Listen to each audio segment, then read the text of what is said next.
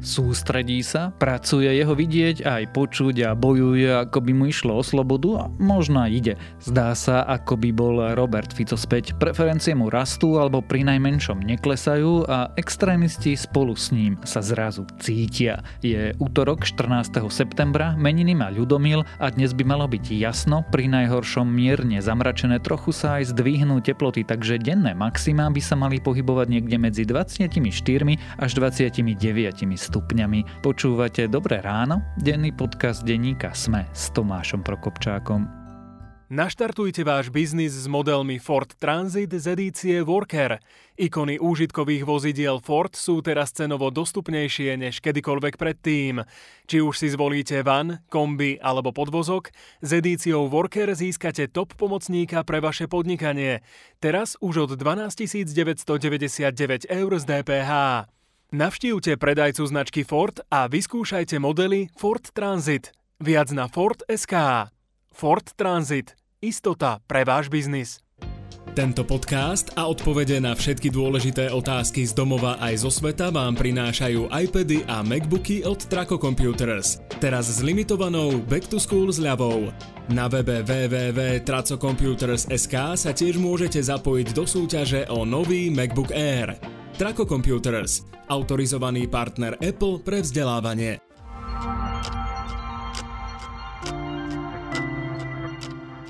A teraz už krátky prehľad správ. Inšpekcia ministerstva vnútra mala včera zadržať policajtov z týmu Očistec, ktorí vyšetrovali kauzy Bodorovcov a mocných s presahom na politiku. Minister vnútra povedal, že to považuje za zastrašovanie a že rastie jeho presvedčenie o špinavých hrách v pozadí. Veronika Remišová kritizovala priamo Bratislavskú krajskú prokuratúru, ktorá podľa nej koná zvláštne a ide proti celému trestnému systému.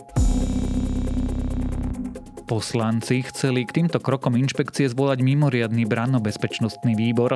Pozvať si pôvodne plánovali povereného riaditeľa úradu inšpekčnej služby Petra Šolca, ktorý mal vysvetliť, čo sa to medzi policajtmi deje. Včera po obede však policajná inšpekcie zadržala aj svojho šéfa. Pokyn na jeho zatknutie vydal podľa denníka N prokurátor Krajskej prokuratúry v Bratislave Juraj Chilo. Pápež František odkázal kňazom a biskupom, aby ľudí formovali k slobode a nie k rigidnej religiozite.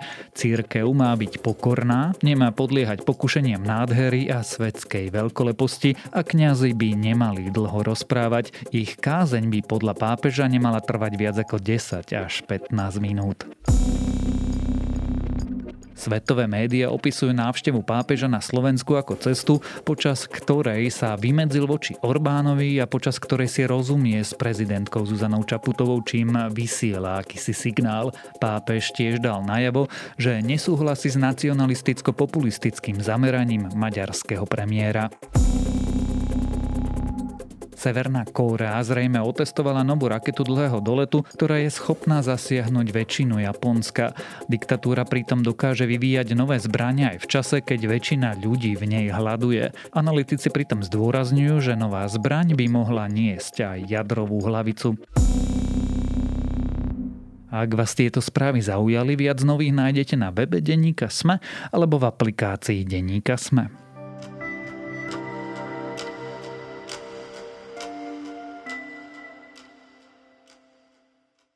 Nie, pred tak dávnym časom sme hovorili o prinajmenšom politickom konci Roberta Fica. Špekulovali sme, či sa k nemu blíži policajné vyšetrovanie a aká je jeho budúcnosť, no zdá sa, že Robert Fico a jeho ľudia chytili druhý dých. Vojna v polícii sa prikláňa skôr na ich stranu, prepad preferencií sa nielenže zastavil, ale zdá sa, že extrémisti spoločne posilňujú a z sci-fi už úplne nie je ani predstava, že Fico by mohol viesť v prieskumu prieskumoch politických preferencií. Čo sa teda stalo a čo sa diať bude, sa dnes spýtam politického komentátora denníka SME Petra Tkačenka. Ľudia v tejto krásnej krajine si nezaslúžia ďalšie pošliapávanie právneho sociálneho štátu. Nezaslúžia si ľudia, aby sa k ním ústavní činitelia správali tak, ako sa správajú. Stačilo, sme tu, viem, že sme aj s chybami aj s omylmi, že nám niektoré veci doteraz mnohí ľudia neodpustili, ale smer sociálna demokracia chce byť jasná, silná, razantná, ľavicová opozičná strana. Držme Peter? si palce. Nech je žije ústava Robert Fico späť? Nech žije Slovensko, nech žije demokracia. Ďakujem pekne vracia sa do hry, tak by som to povedal. Nie, nie som si ešte celkom istý, či e, je späť, teda technicky vzaté, on samozrejme nikdy nikam neodišiel, je tu s nami stále, ale rozumiem tomu tak, že sa pýtaš, či je náspäť v hre o reálne obsadzovanie e, vysokých politických miest po následujúcich voľbách. No, ja si myslím, že že je v tej hre. Áno. A ten trend je zreteľný. My sme ho pozorovali už pred týmito dvoma prieskumami. Myslím, že bol to Median a, a teraz najnovšie Focus. A tieto nové prieskumy to potvrdzujú. E, ešte by som bol opatrný v tom, aby sme extrapolovali e, tento typ rastu. Ja si napríklad myslím tým, že v obidvoch tých prieskumoch tie čísla vlastne veľmi razantne vyskočili smeru, že napríklad na budúce môže prísť nejaká, nejaká korekcia, nejaká regresia k normálu, ale z dlhodobého hľadiska ak sa na to pozriem, tak, e, tak to rastie. Zatiaľ nevidno celkom dôvod, prečo by to malo byť inak. Takže odpoveď je, že áno, Robert Fico robí všetko preto, aby ma proste opäť raz usvedčil z omilu, lebo musím sa priznať, že aj ja myslím, že aj na tomto mieste som e, viackrát už hovoril po posledných voľbách, že, že Robert Fico to už má za sebou, myslím politicky. No a, a chce nás presvedčiť, že sme sa mýlili, tí, čo sme to tvrdili. Prečo sa to deje? Prečo sledujeme a zdôrazňujem, že stále sme niekde v rozpeti štatistickej chyby, ale prečo, povedzme, sledujeme niečo, čo koreluje s hypotézou, že sme rastie a napríklad taký hlas klesa? Tieto dva posledné rasty v tých dvoch zmienených prieskumoch podľa mňa už neboli v rozmedzi e, štatistickej chyby, respektíve ak, tak už na tom okraji, kedy už je naozaj preukázateľný rast a, zvlášť to platí, ak sa na to pozrieme dlhodobo, ale to vravím len na okraji. No, tých odpovedí, prečo sa to deje, bude isto viac, tak ako vždy, ale skúsim ich e, niekoľko pomenovať. Prvom rade je to naozaj zásluha Roberta Fica v tom zmysle, že on naozaj politicky pracuje, derie sa do popredia, artikuluje, až kričí a búcha. Samozrejme, tie prostriedky a metódy sa nám nemusia páčiť. Mne sa teda napríklad e, nepáčia vôbec, až sú mi odporné, zvlášť ak si, zvlášť ak pomyslím na to, akými ľuďmi e, sa Robert e, Fico obklopuje a čo všetko sú tí ľudia ochotní urobiť. Mám teraz na mysli samozrejme napríklad e, Ľuboša Blahu. No ale prostý výsledok je ten, že rozpráva, jeho vidno a to napriek tomu, že on má vlastne istý typ nepriazne, na ktorý on nebol zvyknutý. Hej.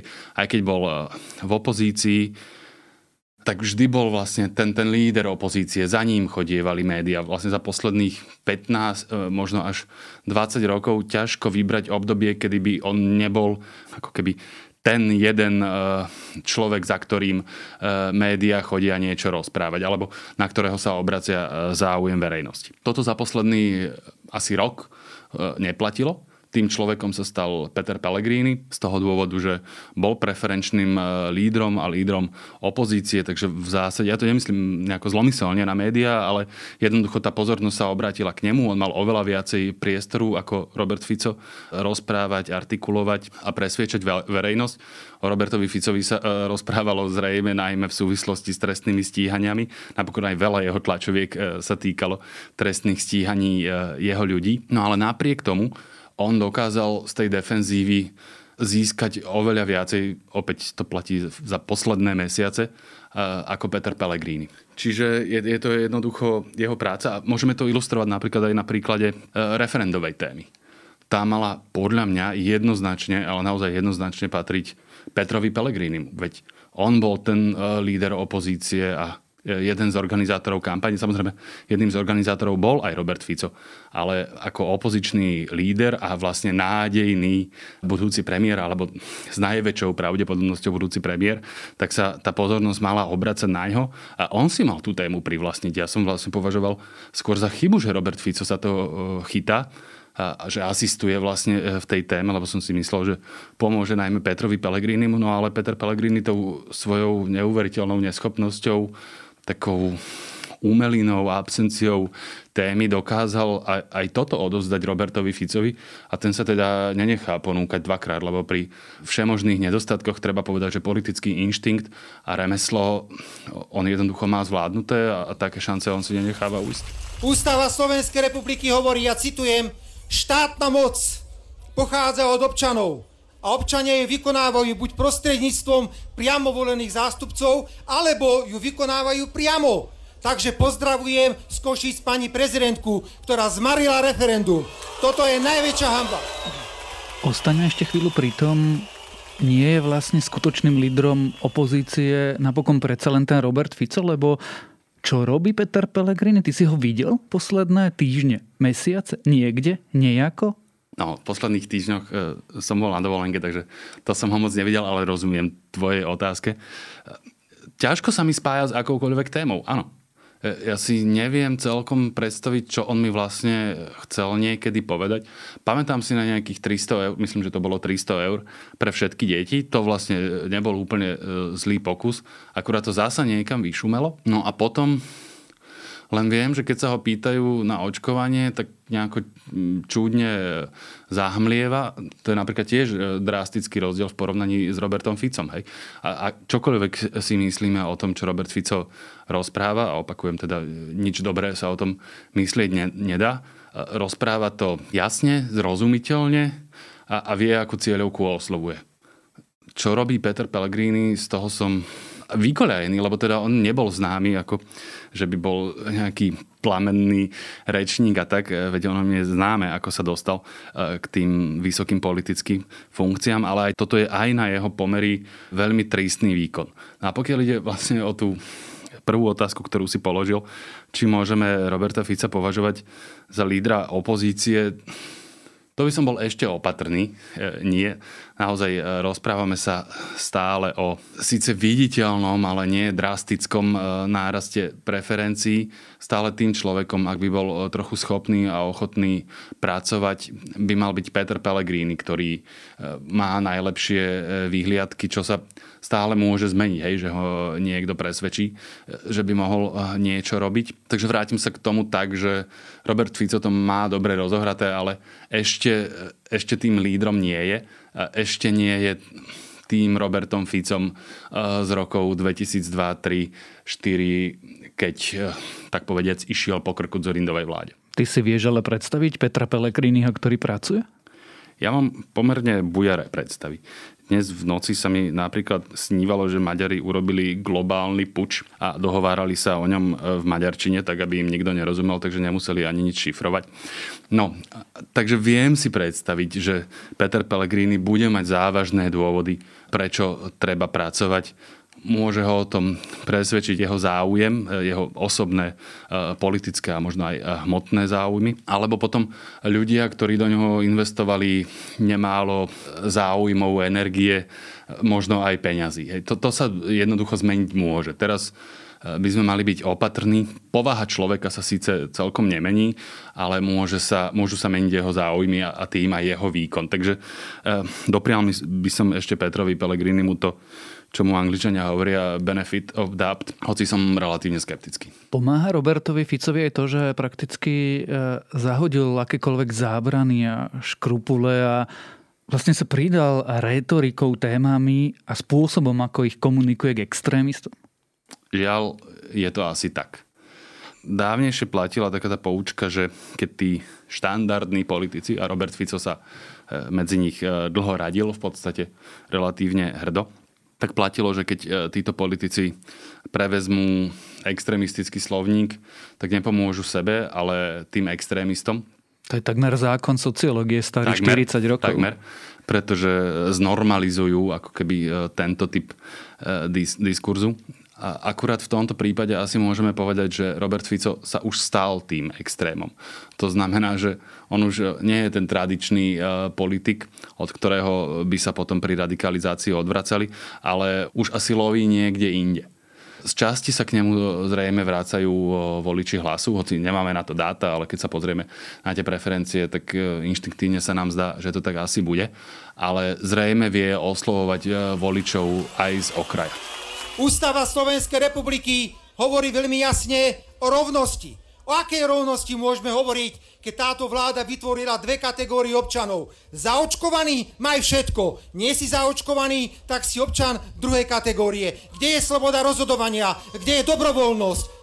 A nie je to čiastočne dané tým, že sa jednoducho radikalizuje spoločnosť a toho extrémuje viacej, pretože v tých preferenciách vidíme zároveň to, že kovaní fašisti a pohrobkovia fašistov nie len, že majú dokopy 12%, ale tí jedni by sa pohodlne dostali do parlamentu. Ďakujem, pomohol si mi e, to trochu utrediť, lebo presne tak. Toto pozorujem aj ja, vlastne keď zrátame čísla tých ako keby extrémistov, kam vlastne teraz už, hoci ešte stále trochu, s trochu privretými očami, ale už len trochu, už tam môžeme radiť e, Smer a samozrejme LSNS, e, z časti Sme rodinu a samozrejme Republiku. Ak si zrátame tieto čísla, tak je to stále väčšia časť toho volického koláča. Áno, e, zjavne sa v tejto spoločnosti deje niečo nie veľmi pekné. Princípe to je 35 až 40% ktoré padajú rôznym druhom radikálov. Čo to hovorí o Slovensku, o našej krajine? Možno sa mýlime v tom, keď uvažujeme, že sa niečo deje v tejto spoločnosti. Možno je to len, no len, e, je dosť možné, že je to súčasť globálnejších trendov. Že vidíme e, napokon tých e, volieb a hlasovaní rôzneho typu, ktoré to potvrdzujú, e, sme videli naprieč Európou v uplynulých 5 až 10 e, rokoch veľa. Je to ten všeobecný odklon od tradičnej politiky, presvedčenie, že sa to dá robiť nejako inak, čomu tí politici potom nahrávajú tým, že, že je vlastne dovolené už rozprávať a, a z časti aj robiť úplne hocičo. Rozprávať určite. Teraz to sice mimo kontext, e, ale, ale trochu mi, neviem prečo mi to napadlo ako prvé, e, je keď e, tu na vlastne v rozvrátenom rozpočte minister práce vymýšľa neustále, aké ďalšie nové miliardy rozhádzať v sociálnych balíčkoch, špeciálne v dôchodkoch. Niečo podobné, ale na opačnej strane vymýšľal Igor Matovič s jeho slávnou daňovou reformou, hlboko deficitnou v stave, keď po covide rozpočet alebo teda verejné financie nie, že idú do bankrotu v zmysle, že zajtra, ale už je to vlastne predstaviteľný e, strednodobý scénár. V takej situácii minister financí podpíše akúsi výzvu za prísnu rozpočtovú politiku v Európskej únii. V našom prípade, hej, čo máme e, verejné financie dlhodobo v najho, najhoršom stave, myslím e, v dlhodobejšom výhľade. No a keď sa môže proste rozprávať hocičo, tak tí voliči, oni aj potom si hoci čo vypýtajú. No a sú ochotní ponúkať im to predovšetkým politici ako Robert Fico a teda tá, tá ďalšia zbierka, ktorú zaradíme do tých asi 35% strán s rôznym stupňom radikalizmu, populizmu a extrémizmu a zda. Keď už si teda Vieme predstaviť hocičo, chvíľu si ešte predstavujme hocičo. Vieš si predstaviť, že by sa Robert Fico spoločne s extrémistami, fašistami dostal k moci? Bohužiaľ áno. Donedávna to bolo akademické cvičenie. Samozrejme ani teraz to nie je v rovine praxe. Do volieb je pri najmenšom teoreticky stále ďaleko, ak nedojde k nejakej e, politickej explózii. To znamená, že, že všeli, čo sa ešte môže zmeniť, ale ja na Robertovi Ficovi nevidím nič, čo by ho malo nejakým radikálnym spôsobom odhovárať od e, spolupráce s ľuďmi ako Milan Mazurek a jemu podobný. V podstate jemu ešte okolnosti prajú v tom zmysle, že LSNS sa ako si vyprázdnila, Marian Kotleba dosť možné smeruje do väzenia, takže jeho voličov zrejme preberie tá nová, mladšia e, generácia na čele s Milanom Mazurekom a Milanom Uhríkom, ktorí už nemajú tú nálepku LSNS, hoci je to vlastne to isté, ani nie v inom obale. Oni sa, myslím, celkom moc netaja svojim presvedčením, ale vyzerá to trochu inak, takže že Robert Fico v prípade tej spolupráce bude môcť povedať, že vedia z LSNS e, nespolupracujem a bude mať technicky pravdu. Čiže ak, ak jemu to čísla umožnia, ja absolútne nevidím dôvod, prečo on by sa tomu vspieral. Začali sme tým, aj ty si to spomenul. Ešte pred nejakým časom sa a Robert Fico asi triasol, či si po ňo nepríde na kapo udalostiach z posledných dní, keď to vyzerá, že navrh má kontrarevolúcia, si myslíš, že už sa nebojí? Bojí sa podľa mňa výrazne menej na rozdiel od Roberta Fica a jeho prostredia, my sme o dosť slabšie informovaní o tom, e, čo sa deje v prostredí bezpečnostných služieb, ale to, že je tam nejaký typ, ja už by som sa nebal e, slova e, vojny, Myslím, že slovo rozvrat je úplne presne opisuje tú situáciu a že tam vládne absolútny chaos, tak to je presne situácia, ktorá jemu vyhovuje a ktorá mu vytvára priestor nazdávať sa, že tá povestná slučka e, sa nedostane až k nemu. A to je, teraz sa oblúkom vrátim ešte k tej starej téme, že to je tiež e, z časti výsledkom e, jeho práce, lebo treba povedať, že on bol neustále lojálny voči svojim ľuďom a zdá sa, že aj jeho ľudia zostali lojálni nemu. Čiže akokoľvek to bude znieť čudne, tak akýmsi perfídnym spôsobom funguje taká tá zvrátená spravodlivosť, politicko-bezpečnostná, že Robert Fico si to vlastne naozaj všetko odmakal. Slovensko má byť právny a demokratický štát. Zažili ste niekde na svete, že vláda korumpuje a dáva im štátne zákazky mafiánom, udavačom len preto, aby dostávali do väzby nevinných ľudí. Toto sa nestalo nikde na svete. A potom prichádzajú obete. Nech je mementom, opakujem ešte raz, mementom pre celé Slovensko osud generála Milana Lučanského. Toto sa už nikdy nesme stať. Už som sa ťa pýtal, či si vieš predstaviť v krajinu, ktorej by ľudia ako Robert Fico znovu mali moc. Odpoveď bola, že si vieš. Čo sa s krajinou stane, ak by sa silný Robert Fico, obklopený ešte väčším extrémom, ako je on sám, vrátil k moci?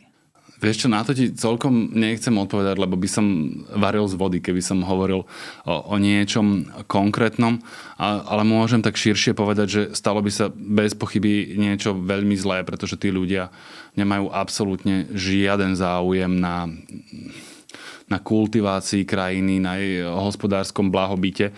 Oni majú ten záujem do tej miery, pokiaľ hospodársky blahobyt im umožňuje si z neho niečo odkrojiť, ale myslím si, že oni by strátili už vlastne akékoľvek zábrany. Teraz si ešte trošku zapsychologizujem. Ja si myslím, že Robert Fico, keď sa musel e, prátať od moci, tak si aj trochu vyčítal, že sa ani nepokúsil byť tým Viktorom Orbánom alebo tými Kačinskými, e, že vlastne napriek tomu, že si sprivatizoval ten e, bezpečnostný aparát zjavne, e, aspoň ja si to myslím, e, že vlastne na občianske slobody a tak ďalej, tam vlastne neurobil v tomto segmente žiadne úťahovanie šrobikov. No a ak by dostal tú šancu druhýkrát, tak túto v úvodzovkách chybu z jeho pohľadu už by asi nespravil. O Robertovi Ficovi, o prieskumoch politických preferencií a o tom, čo to dokopy hovorí o Slovensku, sme sa rozprávali s politickým komentátorom denníka SME, Petrom Tkačenkom. Spoznajte príbeh mesa zo Žitného ostrova, z regiónu známeho svojou úrodnou pôdou a tradíciou vo farmárčení a polnohospodárskej výrobe. Projekt Kukonia Meat prepája miestnych chovateľov s remeselne zručnými spracovávateľmi, aby sa meso a výrobky z neho dostali na váš stôl v čo najkračom čase a vo vysokej kvalite. Zistite viac a vyberte si kvalitné slovenské meso na www.kukkoniameat.sk.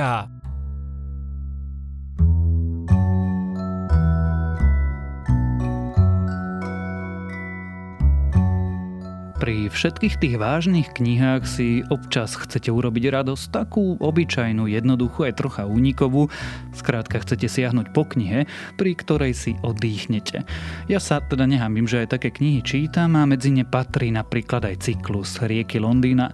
Niektoré z týchto Aronovičových mestských fantází sú lepšie, iné trochu horšie, niekedy to je viac detektívka ako fantastika, ale mágia je v tej alternatívnej prítomnosti vymyslená veľmi bystro a človek sa aspoň nemusí sústrediť.